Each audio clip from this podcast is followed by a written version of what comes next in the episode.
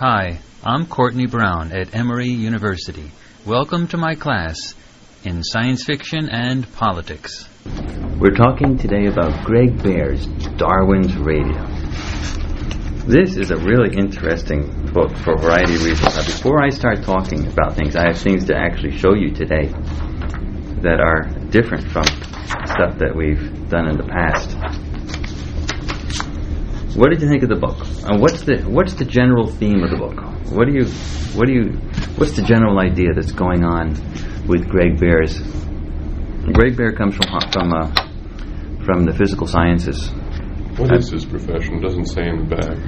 Uh, it doesn't say in the back. I believe he's got a. I, I, I, I may be corrected by this. I could be wrong, but I believe he's got a PhD in physics. I think I'll have to find out. I'll have to. I have to. I'll find out more for you. I believe he has a PhD in physics. He writes an awful lot about physical science stuff in, in the in his science fiction. So, but I believe I've read somewhere that he has PhD in physics. I will find out for you. So, Darwin's Radio, Greg Bear. What's this all about? About like an ancient virus that's evolving inside of humans that's existed there for millions of years that hasn't been present. An ancient virus that's been invol- evolving in humans, that's been existing in there hundreds of, I mean, thousands of years. Right? Yeah. Like Mm, yeah. Millions, Since- hundreds. A long in time. existence. Since very existence. What's the general plot? What's the general? Well, the plot is that, for some reason, which most of us haven't gotten to yet, um, the Yeah, we're only supposed to have read like first couple hundred pages yeah. for today. So uh, for some reason, there's this virus, or there's this retrovirus that's already encoded in DNA, and something made it start coming out, and women keep having miscarriages, and um, that about covers it. Like SHEVA or something. Yeah, Yeah. the SHEVA virus. Yeah. It was it was something else. It was Sherva, and then they chopped the R out for good measure. Oh, okay. I don't remember what I Sherva oh, stood know for. It was a long acronym. And And yeah, they're just confused at this point. They're like, what, what's going on? Yeah. That's one thing in here. yeah, You got to keep track of those acronyms. They bust out like NIH and Yep. HHS Yeah. and CDC. I know. CDC, I know. CDC. CDC, like, hey. it's a very uh, pardon pardon the pun, but it is a very pregnant novel for people to read. I'm sorry, to, to read, for people for people to read in Atlanta at Emory University because of the connection with CDC. Uh, Yeah, I was like, He's very descriptive. Sometimes you get lost in his words. He goes into like every little detail, mm-hmm. which isn't a bad thing, but sometimes you have to like go back and be like, what did I just read? Well, what do you think about all of the concerns that like national security and CDC has with regard to the outbreak of a virus? I, well, I don't. I just thought it was kind of interesting that the CDC was playing it like a, you know, like the National Enquirer. You know, we need to break this slowly. Get us more funding. We can just, you know, make this sound all impressive. I mean, yeah, there were a few women who had some miscarriages, but we got to make it sound big. You know, big, so we can get money. And it was just kind of ridiculous.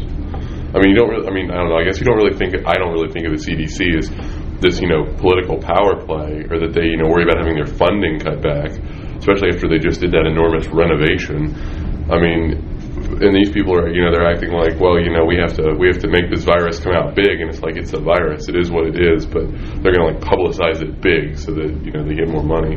Mind you, when did it, when was this book published? Ninety nine. 1999. So this was before 911, 2000. We, this was before 911, before the terrorist incident. It was also before the anthrax attacks through the mail. oh, yeah, I remember that. Okay, That so it was was- before. Uh, it was before all of that, and when biological weapons of mass destruction were thought of as a real possibility, right after 911 and the anthrax attacks were going on. I have some friends who work in CDC. I won't give any names or you know positions or anything like that that will tie them back. But it would be interesting to know wh- what I was told about the plans. Should there be an outbreak of something like smallpox? I don't think any of you have been vaccinated for smallpox. Is that right? I think they quit vaccinating for smallpox So you've never had it. because because it wasn't it eradicated. It's been eradicated. They don't vaccinate for smallpox anymore. Doesn't chickenpox like prevent you from getting? Yeah, but I mean, I've had the vaccination for smallpox, and everyone you know older than whatever has uh, had a vaccination for smallpox. But the disease doesn't exist anymore, except in laboratories and in the you know In the CDC, CDC and in, in Russia and and, and uh, potentially places that have designs on terrorist weapons. um, there was a there was another book called The Hot Zone, yes. which uh, which was really good about you know CDC and how underground they have you know way down they have laboratories where they keep living cultures Yeah. of a lot of things that people think are eradicated or things people wouldn't imagine are there. I mean, like, Yeah. you know, right down the street from us they have Ebola, anthrax, Yeah. anything you could think I mean, of. th- there was a debate about whether to try to kill off the last virus of in all the laboratories of smallpox. And when it actually was debated, and there was debated in the context of saying, should we destroy life? Well, you know, a virus, you're not really sure it's life in the first place. It doesn't, cons- it can reproduce, but it doesn't consume energy. So it's, it's questionable whether you actually want to talk about it as a life form. But on the other hand, that wasn't what I was concerned about. I was aghast that that's the debate, that's the level of the debate that they were talking about. Because that's not the issue at all. You can't ever assume that you've got the last virus. All you're going you can't ever assume that somebody didn't hoard it away. And you can say, ah, nice and tidy, I burned the last virus, it's all gone. You know, wipe your hands off and say, good job, mission accomplished. But you can't say that. What actually is going to happen is somebody's going to come out with it, somebody hoarded it, and then that person has a terrorist weapon, and you have no stocks at all for which to use for combating it, to come up with a vaccine again, a new vaccine to react, to, do whatever you need to do to combat it. If they modify the smallpox virus in some way, and you've eradicated all of your smallpox stock, uh, stock, you're dead. You're just dead. And you're talking not just you yourself, you're talking about millions and millions of people. A large proportion of the population of your entire country is dead. And for defense reasons, you simply cannot eradicate a virus that has plagued humanity in the past for whatever reason. And when they were actually talking about that, I said, they're brain dead. They're absolutely brain dead. But this happens so much. I mean, did you see the stuff that came out in the New York Times a little while back? And everybody's chiming on it that they discuss, that they found out that low-fat diets don't work. Did you ever see the fi- the big headlines on low-fat diets don't work? They don't stop heart attacks. They don't stop this. They don't Doesn't stop that. surprise me. They come up with a new diet plan every five minutes. No, this is a big study with like 10,000 participants and everything like that. And those are the head- headlines. And it's reported cr- in credible sources all over the place. And then if you actually read the fine print, you find out that what they were calling low fat was 25 to 30% fat content, which is like astronomical. And then high fat was like 35 to 40% fat content, which is like even more astronomical. And so what you're talking about is a really modest decrease in the fat content. And even the people that were supposedly trying to control their diet to 25% fat content, they were not able to hold it so well and they were slipping to 27, 29, and that's what they were reporting. So who knows what was really happening. So, and the reality is if, you know, low-fat diets, if they're going to do anything, you got to knock it down to like 5%. And in fact, the, you know, the so-called food pyramid, the Food and Drug Administration had a food pyramid. They actually had a bunch of people come up with a new food pyramid that actually had a fat content somewhere around 5%, 5 to 10%. And they just said politically it's not going to work. The people aren't going to be able to go down to that. They like greasy burgers too much. And uh, thank you, Hussein. And so they just threw it in the trash and came up with a new one. You know, science be damned. It has nothing to do with what's good for your health. It's just that people want their their their Big Macs. Let them eat their Big Macs. Change the pyramid to fit what they want to eat. To. What's that? To the government, science always takes second place to politics. Oh, absolutely. Science always takes second place to, go- to politics with, with regard to the government. I mean, the government has been denying global warming and a zillion other things. But the reason I'm, I'm mentioning these is, is not to spread it, go off on a tangent, but to show you what the government actually does with regard to biological type of stuff. It's the same type of story. They they think theatrically and they think in terms of what would be good politically. Well, if there was an outbreak of smallpox, I was told by my CDC contacts, I'm assuming they they were in, they were in, involved in what they were in in, in discussions, uh, the the planning discussions. I'm assuming it's accurate. If there was an outbreak of smallpox, meaning one person gets it, and it's easy. You just take some smallpox stuff and go to a mall and you sort of slime it on the railings of the escalator or just something. Or put it in a perfume thing and just go let it spray out. one person gets it. Since the vaccinated society doesn't really exist anymore, you have a quarantine. Now, I'm not talking about a quarantine of the person. I'm talking a National Guard lockdown of the entire state. You can't go out of your house for you can't go to the grocery store. Nobody can leave their house. I mean, talking house arrest for the entire population of the state, and nobody leaves the state or comes into the state until everything is under control. And you're talking months. And within a week or so, they'd start working on you know how to get food deliveries to people. But we're talking major lockdown. Well, what would that do to the economy? Imagine a couple smallpox people discovered in New York City. You're talking lockdown of the entire state of New York. That means no nothing going in and out. That means every single company in New York would say, "We are moving. We're getting out of here. We can't risk high density populations." All major companies would then remove to Wyoming, places low density, and work telemarketing the entire thing. Work everything over the internet. You don't need to be in high density places anymore. The World Trade Center was built on the idea that you had to physically be in the proximity of other representatives from other countries in order to make trade. It doesn't matter anymore. Everything is connected with the internet, so just simply you don't need the, those large trade centers in physical places, and people simply move out. So it'd be highly disruptive for the entire economy.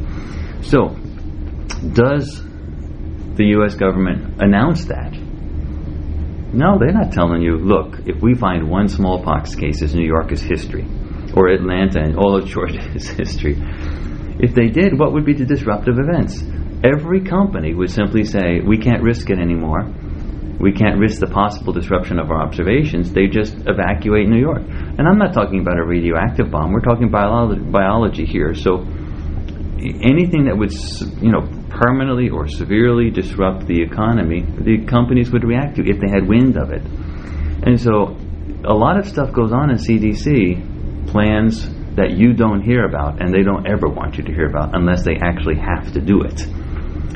But that's but that's one of them. So this is very realistic this novel from the perspective of the discussions that go on in CDC. They really do talk about everything from how can we get more funding to what are we going to do if push comes to shove and we need to quarantine zillions of people. I mean, they, they don't have any any bones about that type of stuff.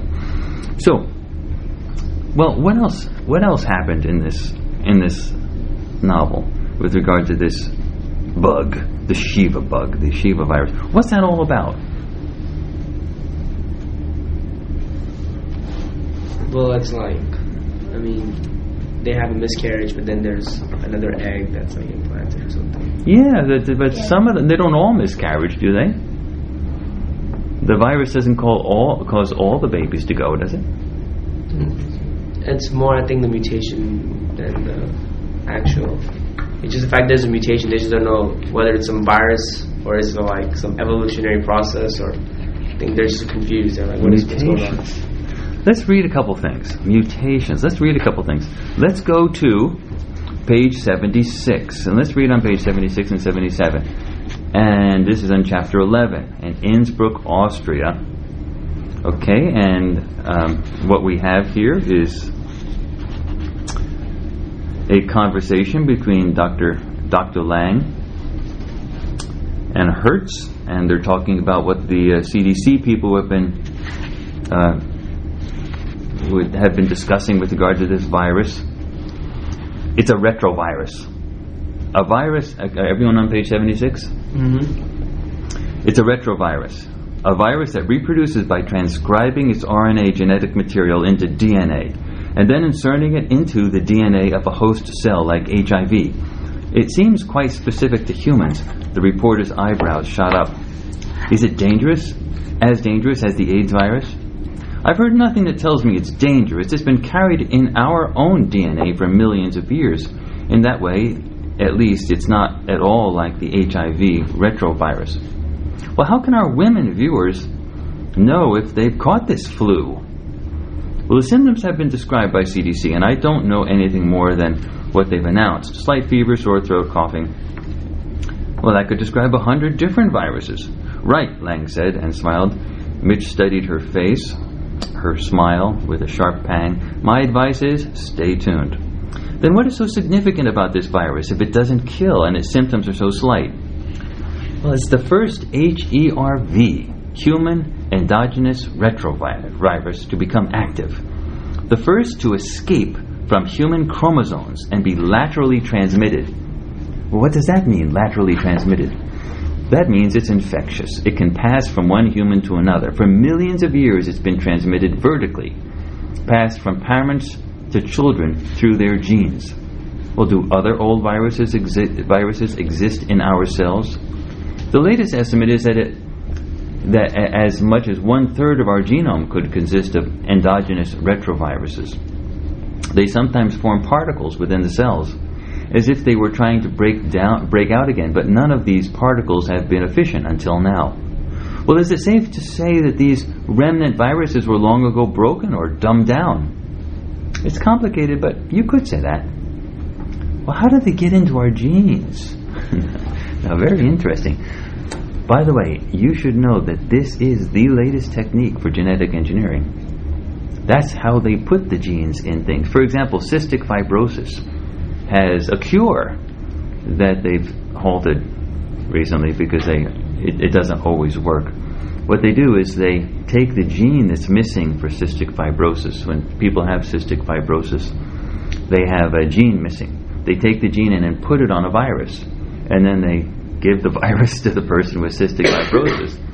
And the virus literally inserts itself into the genome of the into the genes, into the DNA of the of the person that's missing the gene. And the problem is that sometimes the virus, which apparently isn't the most cleverest of creatures, puts itself in the wrong spot. And when it puts itself in the wrong spot, it can cause side effects like leukemia, death, things like that. But in many cases, it puts itself close enough for government work and it stops and it you know it literally cures cystic fibrosis by re, by fixing the genes on the level of the genes. So that's one of the primary ways they insert they insert genes now. Genetic manipulation is very often done by viruses because the viruses are the little tools that go in that are small enough to actually get in to the genes and actually place themselves so that the genes are, are fixed. So if we can do it, don't you think it's natural that nature would be able to do it or some artificial way could be done at some point in time to cause it? Now, what happens if you have a retrovirus or if you have a virus in our genes if, and we put it there? Well, you can assume that nature by itself or you know entities or whatever that nature by itself, let's just talk nature. Let's, you can assume that nature by itself has been doing that all the time. I mean, we are the products of a few billion years of evolution. We're talking the Earth has been around for a long time. There have been millions and millions and millions, I mean, hundreds of millions of years of life on this planet. Genes have been mixing and turning and twirling and doing all types of stuff.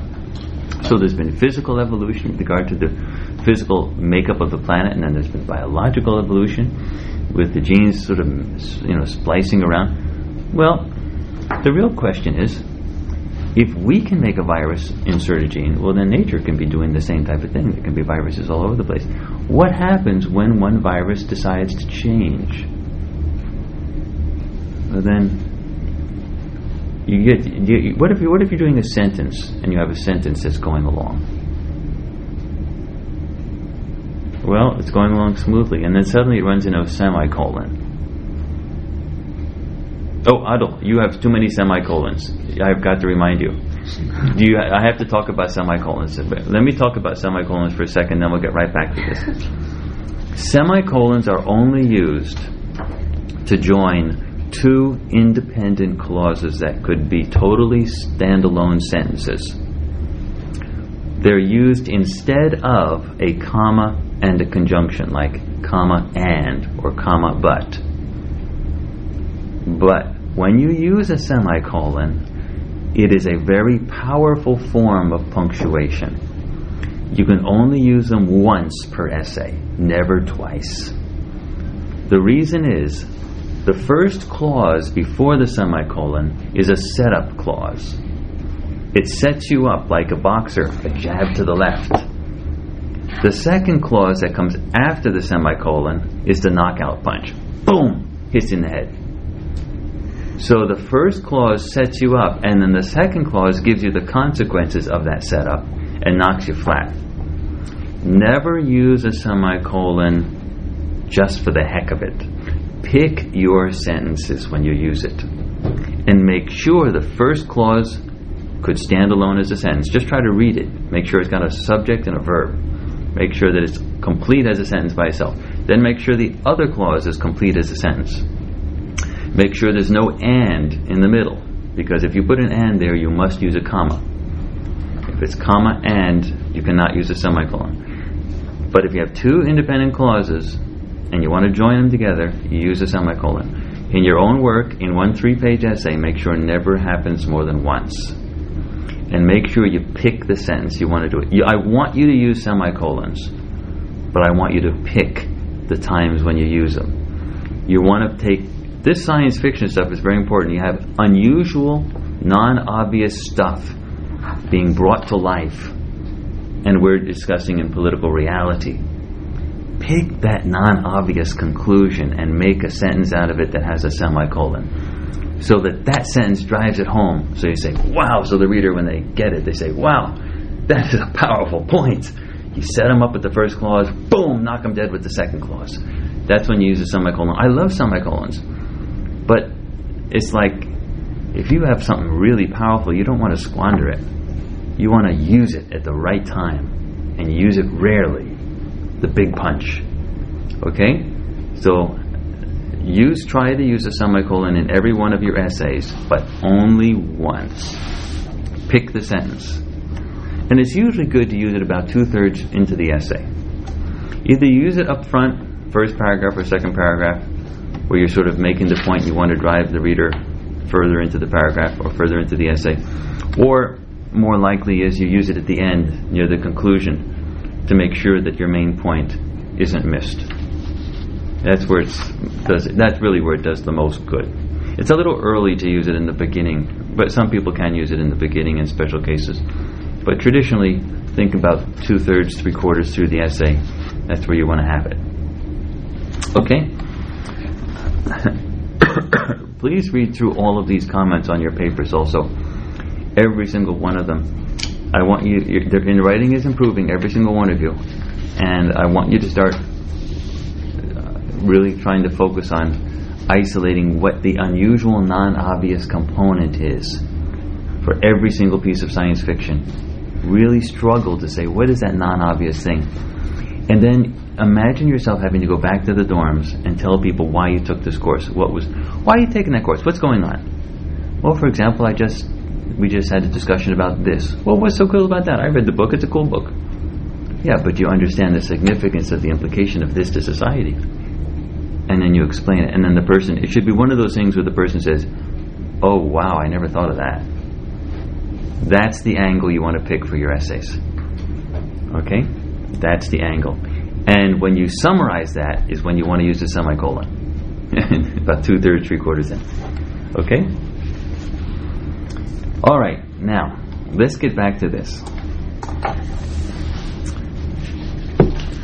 The virus, the SHEVA virus. It's natural to think that there would be these viruses in our history. You know, one of the great debates is going on right now. They had a big special, I think it was on public television yesterday. Uh, was it a story on Darwin that was on the Jim Lehrer News Hour, or was it something separate from that? I don't really remember. I was doing a lot cooking and stuff like that during the Jim Lehrer News Hour, but I remember seeing something about they were talking about Darwin. Well, Darwin himself was extremely frightened when he came up with his his theory of the evolution of the species, of the evolution of life, his evolution theory. He knew the implications that would have on him. He sat on his theory for about 20 years. He was just frightened to do it. And the only reason he eventually published his major work was because he received a letter from another scholar who was talking about the same thing, and he got jealous, and he says, "Damn, I've been I've been doing this for 20 years. I'm not going to let him scoop me." So he finally just published the work, and then then Darwinianism began. But he was terrified because of this idea that humans are really God created individuals and that we are specially designed and there's nothing to say about evolution. I mean, we're not just products of genes combining in random ways or even the survival of the fittest ways. Well, when you get, he doesn't actually mention evolution until like the last, like the very last chapter of his book. Darwin's book. Yeah, Darwin's Yeah. book. It, it's, it's completely fluff all the way up to the end, and he finally, like right at the end, gets it together and mentions evolution. what's going on. He was terrified. He was terrified.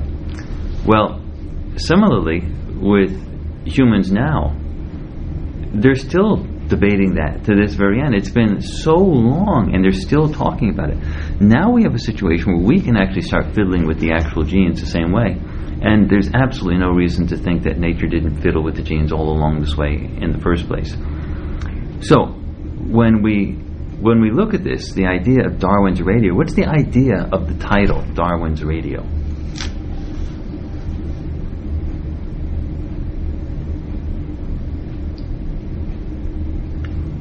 Darwin would probably be referring to like evolution. Yep. Darwin's referring to evolution. And radio is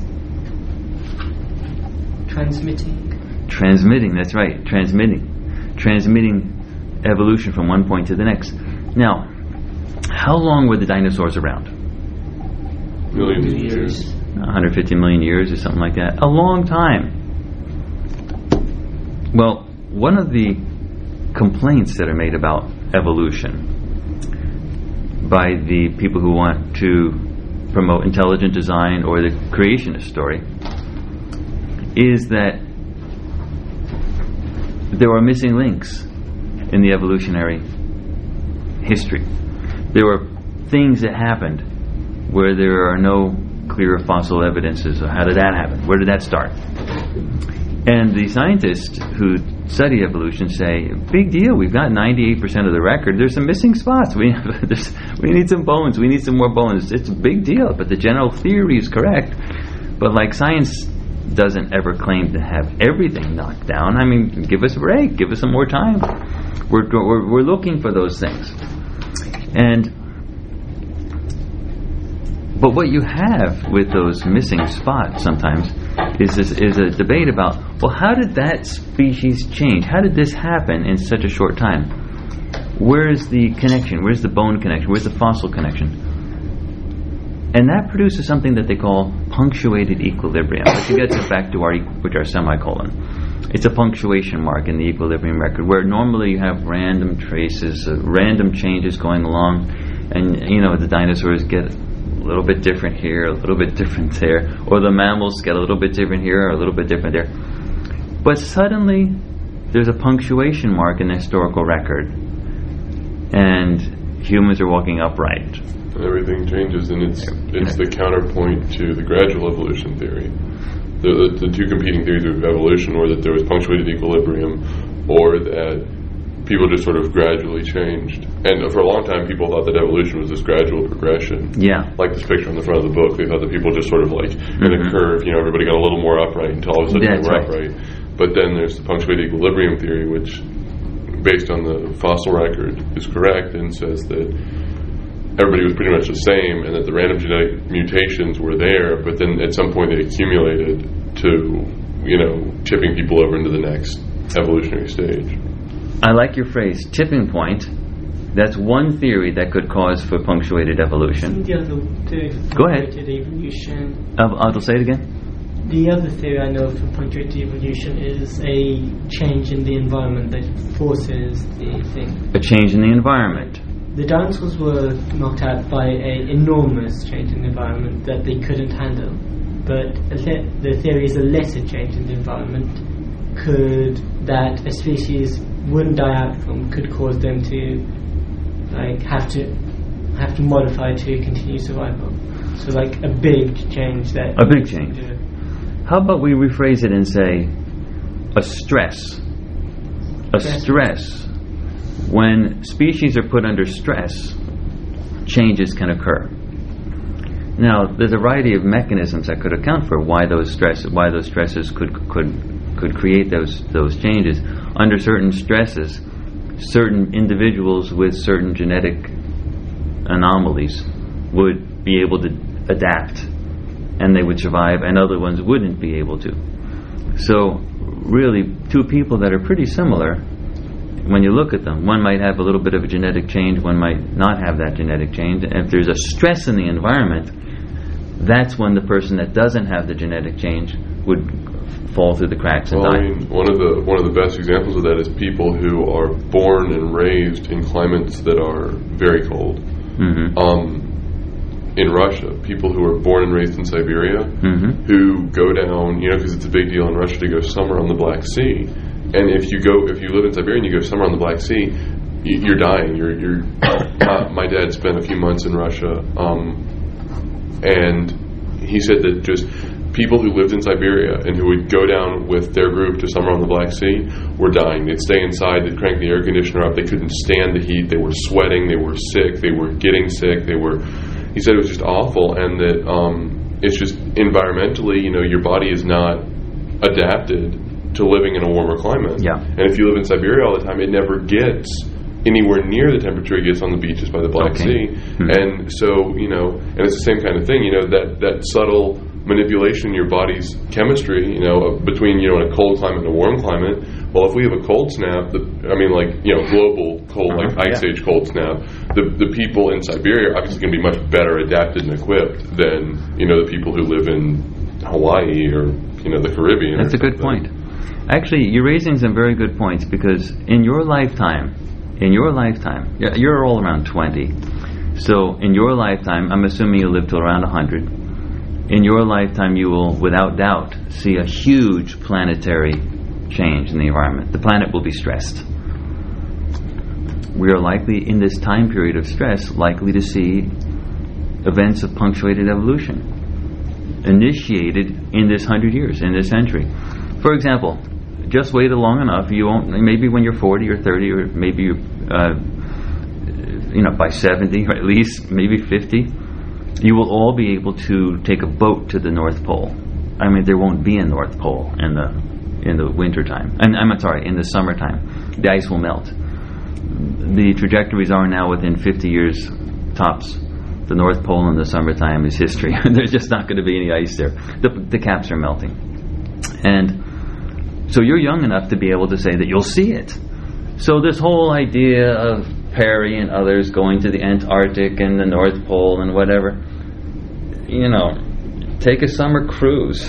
you'll be able to see it. You won't be able to plant a flag, but you'll be able to throw a gumdrop into the ocean because you know there's no there's no land under the North Pole. It's all ice. So that type of that type of environmental change will have huge implications to climate change on this planet. You're talking a huge dumping of water into the planet, and then you're also talking about major changes in the environment to do that as well. For example, the hurricane seasons that we have been seeing with Katrina, if the warming continues, those are milk toast.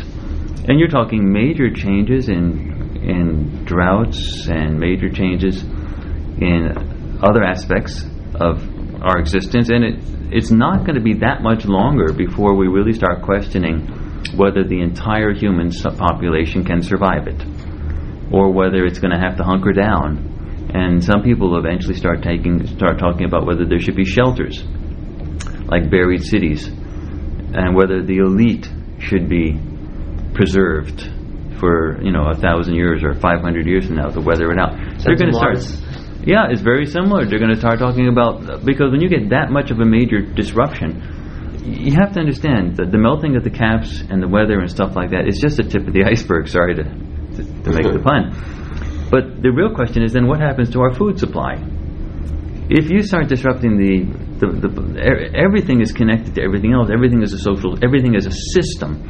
So if you start disrupting the planetary environment sufficiently, the very first thing you have to say is, you know, starvation. You're you're talking about serious serious problems. Not just the idea of putting a new roof on your house because there's more rain in the hurricane season. You're talking about global disruption of the food supply. Then major migrations. You think illegal aliens coming from south of the border, the way we have it now, is going to be a big problem. You start disrupting the food supply in a major way, desertification of Mexico even more than it's got. you wouldn't be able to stop those aliens from coming in, even if you put a machine gun every three feet along the entire border. They'll crash the gate and get in because there's no other choice. So the future is very, very dicey with regard to major changes in the environment. All of the theories that we now have in the environment suggest that it doesn't happen gradually. If you look at the geological record, major shifts, major shifts in climate change occur within a period of less than 100 years, often around 10. Now, we don't really know what's going to happen when global warming really, really, really kicks in. It may lead to a global ice age because what may happen is just the reverse. What may happen is that the sea pumps where the hot water in the tropics rises, goes, for example, up the Gulf Stream towards Britain, and then keeps Britain warm, those places warm, and then the cold water, as it gets cold up north, sinks and travels at the bottom of the ocean down towards the tropics. That whole pump has a decent chance of shutting down completely. And if that happens, then there will be no movement of warm water and air towards the north, which would then produce a very ironic situation where global warming led to an ice age. So you get temporary warming followed by a huge freezing, and the Earth turns into something like winter, which was the planet we just talked about with Earth, Le Guin's left-handed darkness.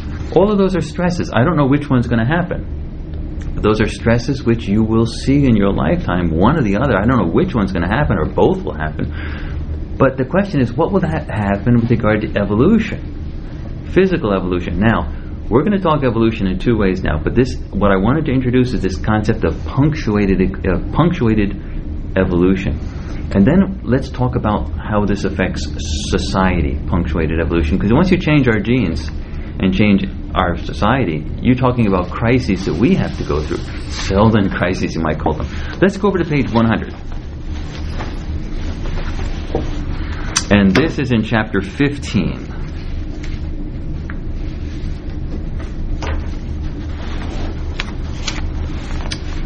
All right, this is Kaye and Miller talking. Dr. Kaye and, and Dr. Miller. This is the bottom of page 100, okay? Kaye thought of the talk with Judith about the symptoms that SHEVA would cause. Miller was perfectly willing to continue talking over her silence. Everyone thinks that viruses, and in particular retroviruses, could be evolutionary messengers or triggers or just random goads, Miller said. Ever since it was found that some viruses carry snippets of genetic material from host to host, I just think there are a couple of questions you should ask yourself, if you haven't already. What does SHEVA trigger?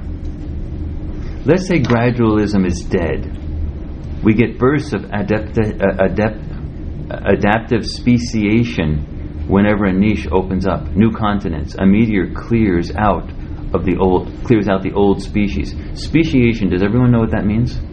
The radiation of species meaning the genes suddenly start diverging and then you get new species mm-hmm. coming out.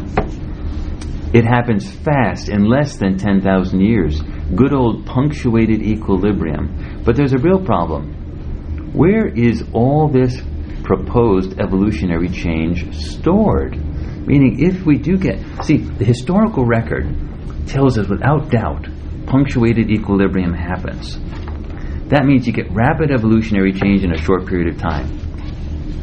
It can't happen without the computer program being already there, available to do it. The computer program is the genes. So, the question that Greg Bear is asking is, where is all this where is all this coding stored that suddenly a trigger can happen, a stressing of the environment, and suddenly you get the indigo children. That's a big thing that's going around on the internet these days. Children, there's a whole group of children that seem to be quite unusual these days. Just do a search on the indigo children. It's a it's a huge deal these days. Even traditional medical practitioners are, are noticing some differences among some a large body of young kids with all strange types of uh, uh, you know unusual capabilities. And uh, and and the real question is if we're if we're entering a period of stress, is it possible that yeah. some genes were triggered? Maybe that's part of it. Maybe global warming is going to cause the population to get reduced to a stable level, and the people who can survive the future will That's a big issue. The people who can survive. maybe yeah maybe just nature's way of reducing the human population. So or changing the human population. Yeah. Let's keep reading. Uh, where is all this proposed evolutionary change stored? And what he's what's really being asked is where's all the computer code stored or the gene code stored? An excellent question, Kaye said. Miller's eyes sparkled. You've been thinking about this. Well, who hasn't? Kaye said. I've been thinking about virus and retrovirus as contributor to, contributors to genomic novelty. But it comes down to the same thing. So maybe there's a master biological computer in each species, a processor of some sort that totes up possible beneficial mutations. It makes decisions about what, where, and when something will change. Makes guesses, if you will, based on success rates from past evolutionary change. But what triggers a change? Well, we know that stress related hormones can affect expression of genes. This evolutionary library of possible new forms, Miller grinned broadly. Go on, he prompted. Responds to stress produced hormones. Kaye, cont- Kaye continued.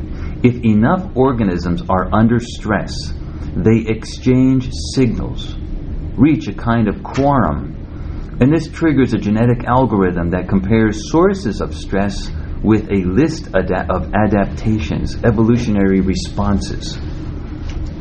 Evolution evolving, Saul said. The species with an adaptive computer can change more rapidly and more efficiently than hackneyed old species that don't control and select their mutations that rely on randomness.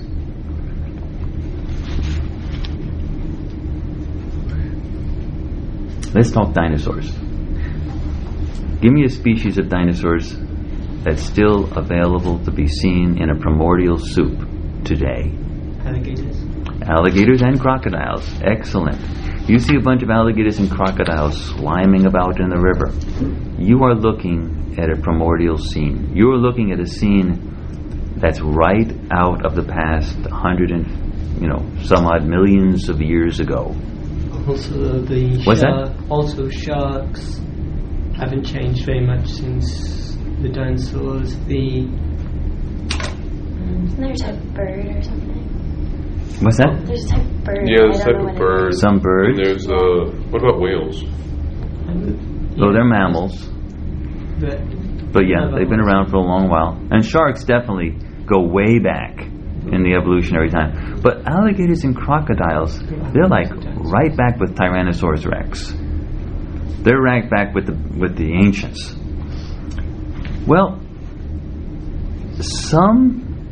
By the way, when the dinosaurs died off, they didn't die off in a month. You know, the latest theory with the dinosaurs is that when the meteor hit, and there was the equivalent of a nuclear winter, smoke everywhere, blocking off light, killing off vegetation. A huge number of dinosaurs died, but a whole bunch of them survived. It took 10,000 years for all the dinosaurs to go.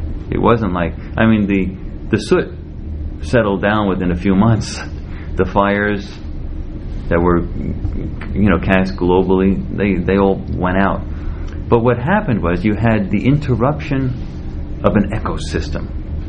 If you go to a lake that has eight species of fish and take one species out, come back a few months later, you have two species of fish. And you say, What did I what, what are you talking about? There were eight, I took one out, there should be seven. But what happens is you take one species out, one species relies on another species, which relies on another species, which relies on another species. For example, if you were to through poaching or whatever, kill off the hippopotamuses or the hippopotami in East Africa, you'd get mass starvation in East Africa. And you'd say, well, what are you talking about? The East Africans, they don't eat hippopotami. But you see, every single night when it's cool, the hippopotamuses or hippopotami leave the water and they eat tons of vegetables. I mean, tons of vegetables. Do you ever go to the zoo and see them feed? I mean, they are real. They got big mouths. And then they go back into the water during the day when it's hot. And what do you think they do with all that food they eat? They poop it out. And behind the butt of every hippopotamus is tons of fish. And they're waiting for lunch. And the hippopotamus poops out whatever he's been eating or she's been eating. The fish eat it. And then the fish are well fed. Those the fish are actually eating the vegetables, the plant matter that's surrounding the lake on the surface, being brought to them by the hippopotamus. So what happens then to the East Africans? The East Africans then go out with boats and collect the fish, and they eat the fish. And so you're talking tilapia, you're talking Nile perch, you're talking great food. But on the other hand, if you take out the hippopotamus, the fish die. And then the East Africans start starving. Do you get the idea? So what happened with the dinosaurs was that you had a disruption of some of the species 10,000 years later, the species collapsed. The cascading collapse finally settled down. And the dinosaurs were gone, except for a few that could adapt, like the alligators and the crocodiles. Did you know that hippopotami are incredibly dangerous creatures? They're very There's, there's my dangerous. ten cents. People think hippopotamuses are like the cutest things ever. Well, not real ones, but people like idealize hippopotami. Yeah. Man, hippopotami are dangerous. They actually kill more people than lions or anything yeah, else. they're, they're, very dangerous. Well, that's because you get close to them. You're not supposed to get close to them. And what they do is they They're tip the boats over and they Yeah, and they they're not some tiny, massive creature. Oh, I know, but people just people just don't think hippopotami are dangerous. But There's a movie with, I believe it's Gregory Peck, a great movie about about Africa, and he actually wanted his boat. He was actually encouraging his boat, his canoes that were being paddled by. It's an old black and white movie, pa- paddled by Africans, East Africans, to uh, get close to the hippopotami, right where they were thrashing about. Well, the hippopotami eventually tipped over the boat, and the camera people were terrified. And one of the Africans got, you know, pretty badly mauled up. Uh, Gregory Peck was apparently, uh, you know, quite concerned about the whole thing. Anyway, it was a, it was a, it's, it's a movie. You can still see the movie, but the filming is was very dangerous. But uh, I think everybody survived. I believe in that particular case, but a lot of times they don't. they couldn't have eaten Gregory Peck. What's that? They couldn't have eaten Gregory Peck. they didn't. The hippopotamuses didn't go after Gregory Peck. He survived. But anyway, in the movie, I think he he dove in and saved somebody or something. like that. No. I'm sure it was epic. Yeah, it was epic. It was epic. Okay. Anyway, so this idea of punctuated equilibrium does everyone does everyone get the? In order for us to get to the social stuff, the social implications of it, we have to at least understand the biological concepts of this punctuated equilibrium. What happens if you take the yes. What if you take off like the species at the top of the chain?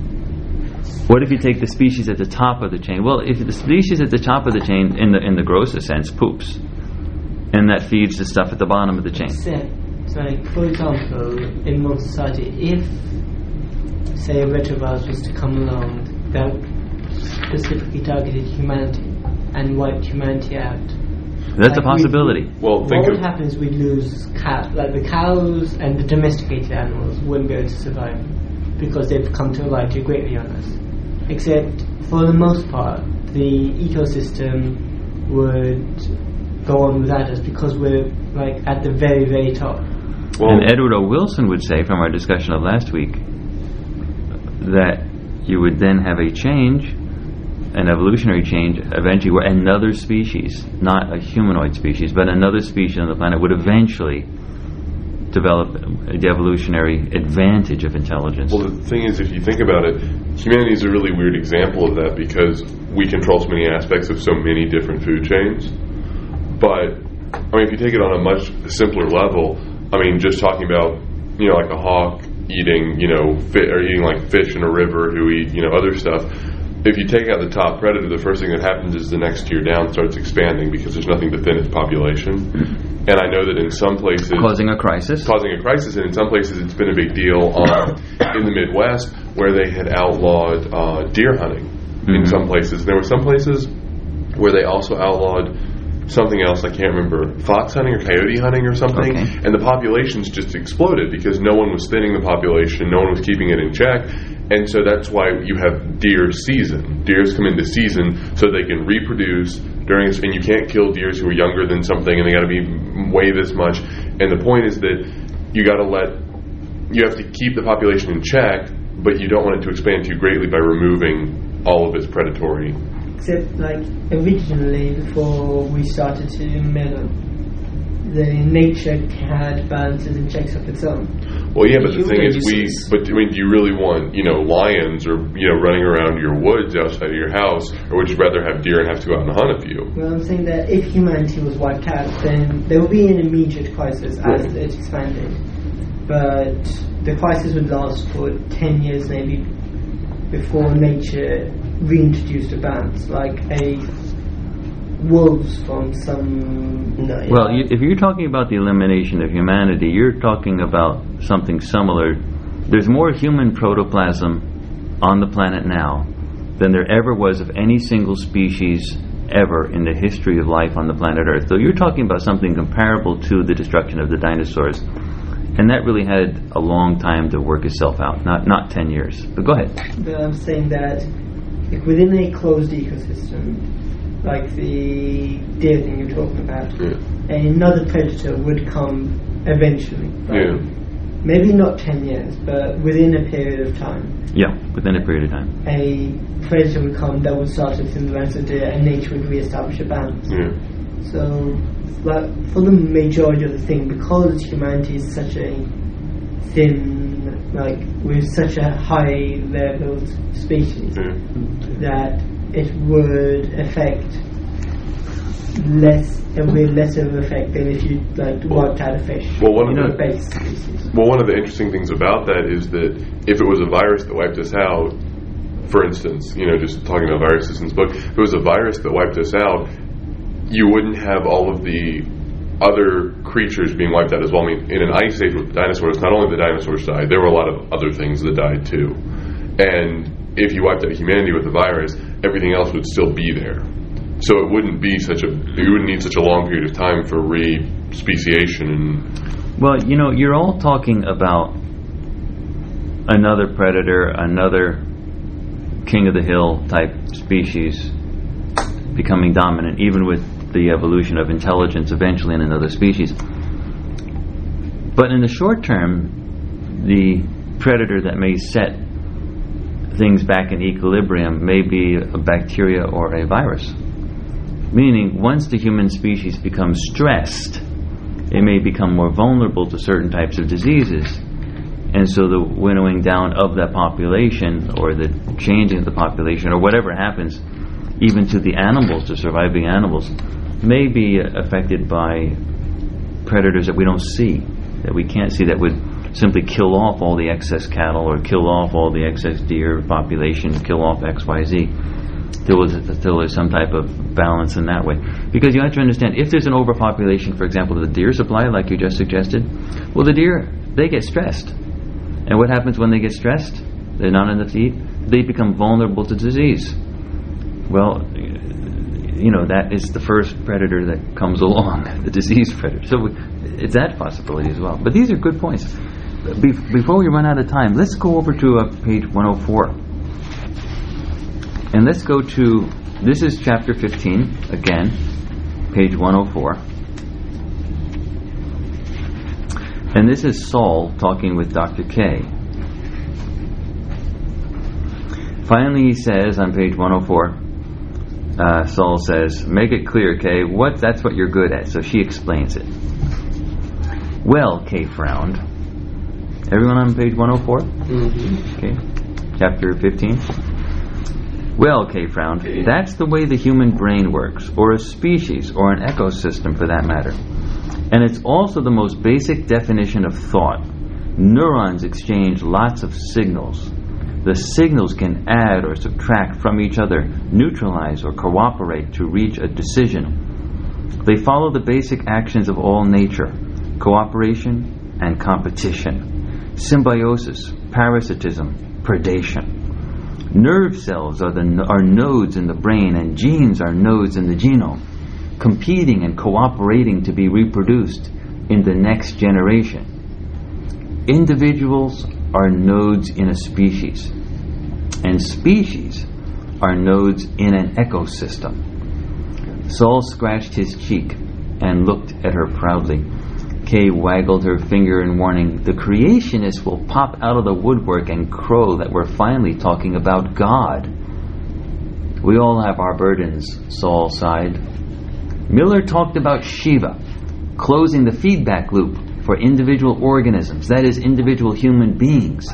That would make SHEVA a neurotransmitter of sorts, Kaye said. Saul pushed closer to her, her, his hands working to describe volumes of data. Let's get specifics. Humans cooperate for advantage, forming a society. They communicate sexually, chemically, but also socially through speech, writing, culture. Molecules and memes. We know that scent molecules, pheromones, affect behavior. Females in groups come into estrus together. Men avoid chairs where other men have sat. Women are attracted to those same chairs.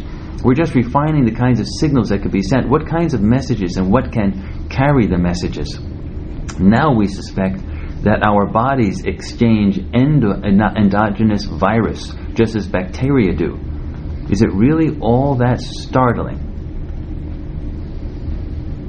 Kaye had not told Saul about her conversation with Judith. She did not want to take the, the edge off her fun just yet, especially with so little actually known. But it would have to happen soon, she sat up. What if SHEVA has multiple purposes? She suggested. Could it also have bad side effects? Well, what are we talking about here that's so interesting? What do you see here? What's the? We're talking now about social stuff. What can you read into this thing? What is Greg Bear talking about with regard to social stuff that's that's in this? Is it just biology he's talking about, or what else is he talking about here? There's a real strong social in- issue here going on.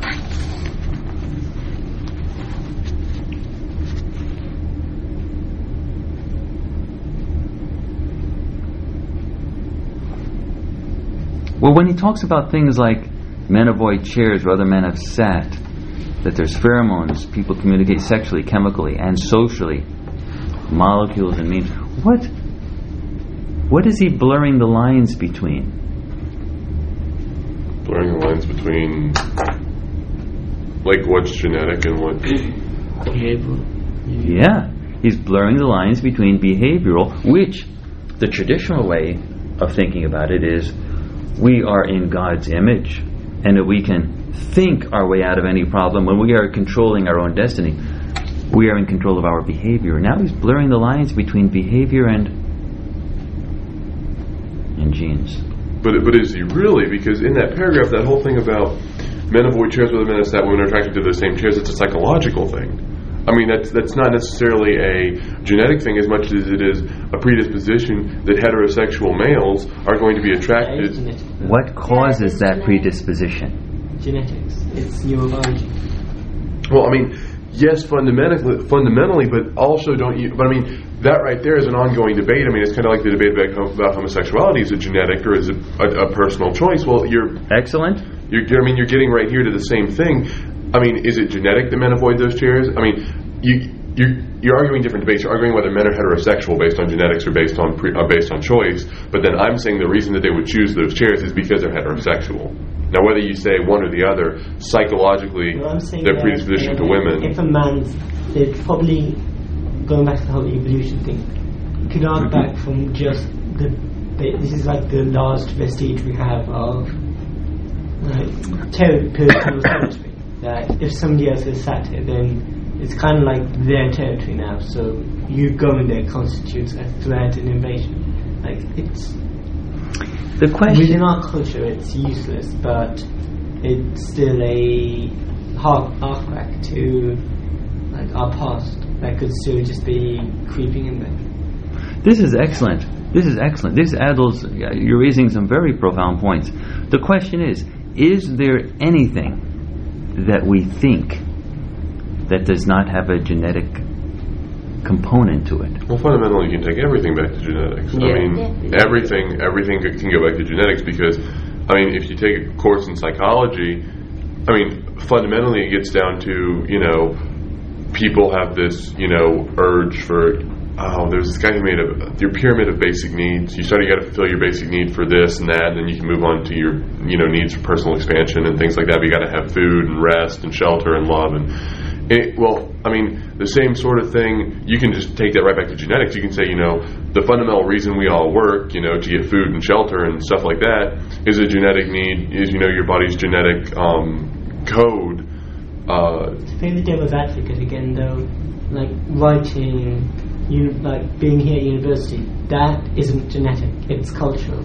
Richard Darwin, or um, Dawkins. Do- Richard Dawkins. Dawkins would disagree. He would say that the reason that we're here is because genetically our genes are saying, well, you know, the best way to get passed on to prove attractive to a mate, to survive in society, to do those things which will help you pass your genes on, what is to get an education. Let me ask you a question. Hmm. Not that I think my genes think or anything, mind you. I mean, I, But okay. isn't but I mean, do genes affect mindset? I mean, That, that's the question I was going to ask you. Let's think in terms of slavery. It wasn't too long ago that the entire Roman Empire was built on slavery. And we had slavery here in the United States. Slavery was widespread. But slavery now is really passe in the human species. It's out of fashion. It doesn't really work. And it's really hard to think there is actually still a lot of slavery that goes on. There's sexual slavery, and there actually is some places in the world where actual physical slavery still goes on. uh, There, but there's some in the Sudan and um, Madagascar has some issues. I mean, there's some various places. But in, in general, in terms of the whole human species, slavery is out. Now, you could say that we just consciously decided it was a bad deal. It shouldn't happen. But on the other hand, what about the possibility that the use of a slave culture eventually caused great stresses and that our minds became changed genetically to more easily accept the idea that we do not have to genetically evolve, or actually not genetically, but conquer our neighbors through physical force in order to well, in order to succeed in the Darwinian march of evolution. Meaning we don't have to conquer our neighbors, to enslave them. We can go to their door, knock on their door, and say, "Would you like to trade?" That argues like the present pol- international political thing that up till recently the like main basis of power for any nation was its military strength, its military supremacy.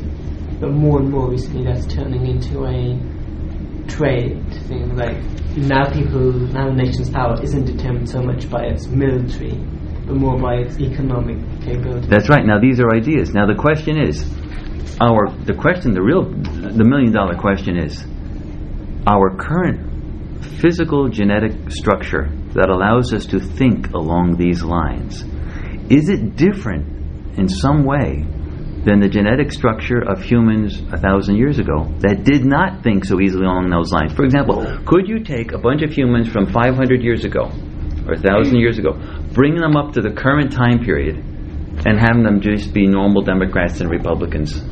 well, if you think about it, Or would they would they resist it? Would there be a problem? Well, I mean, just I mean, talking about that slavery example, right?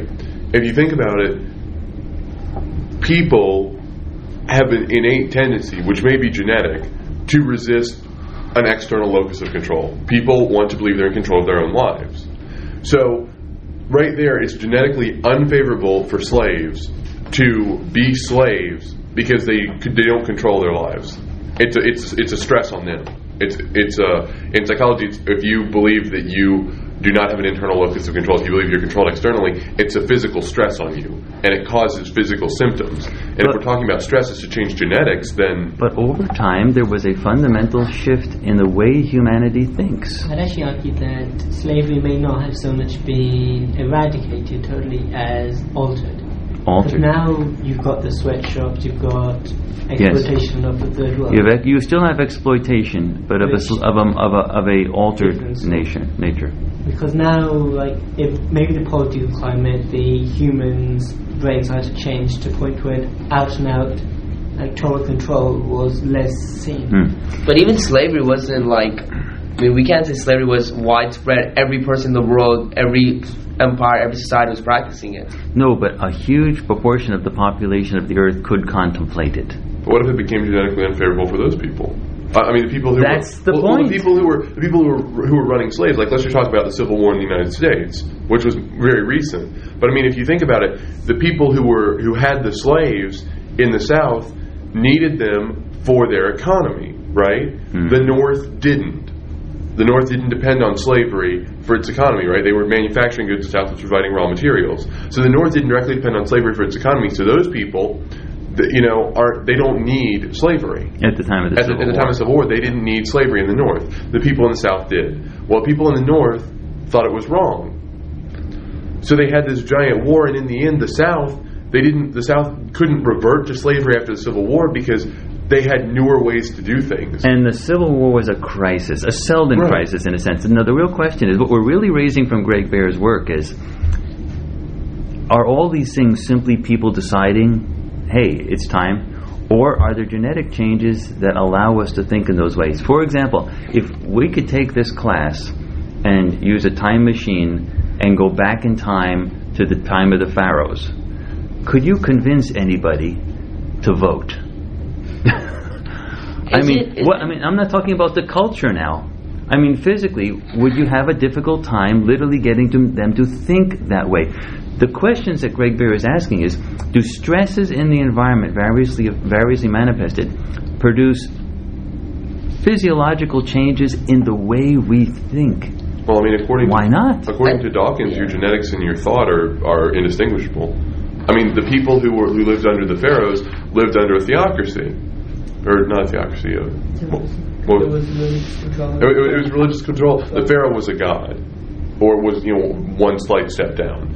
And so those people, it's completely against any furtherance of their genetic makeup to to, to want to oppose that. I mean, the pharaoh is a deity, so if you're going, The to, real you're going to oppose God, The real it's- question is: Were they were their were, were their genetics such that they even could have thought differently? But is it, That's is, the real it- question. is it really genetics or is it just we've had the same genetics? It's just nature's thrown us a curve and our mindset. The creationists would say the genes are the same. It's just that we have changed. The evolutionary people, the evolutionists would say it's possible that the genes themselves change. And what Greg Bear is, re- is raising is one mechanism by which that could have happened. Now, l- we, we run out of time, so let me just say one thing. What we're going to do next, this is Thursday, so what we're going to do on Tuesday. Now, next week is not spring No. break, No, right? the It's the week after. Okay. So we're going to finish the book. So make sure over the weekend you finish the book and pick out your favorite passage. Okay, so that I can go around the room again and say, what is your favorite passage? That was great when we did that last time. I then am going to bring in also a series of crises that that major academics have have thought about over the period: economic crises, political, social crises, and then what I'd like to actually ask you is to think about the possibility that these crises, which seem to produce like Seldon crises in our in our in our in the history of our species, in the evolution of our culture, may in fact be a result of stresses, as the crises are described. And if the, if that's the case, why should stresses affect all other aspects of the genes, but not affect the way we think? I, there's no logical reason why it shouldn't also affect the hard wiring of the way we think. But isn't it- It'll be something to think about. Go ahead. But don't the stresses affect the way we think? I mean, I mean, couldn't it be that our genes are the same, but just because of situations in nature, we've had to change our mindset? I mean, This is same the great person. debate. This is, you're right now in the debate between evolution versus creationism. That's exactly the debate.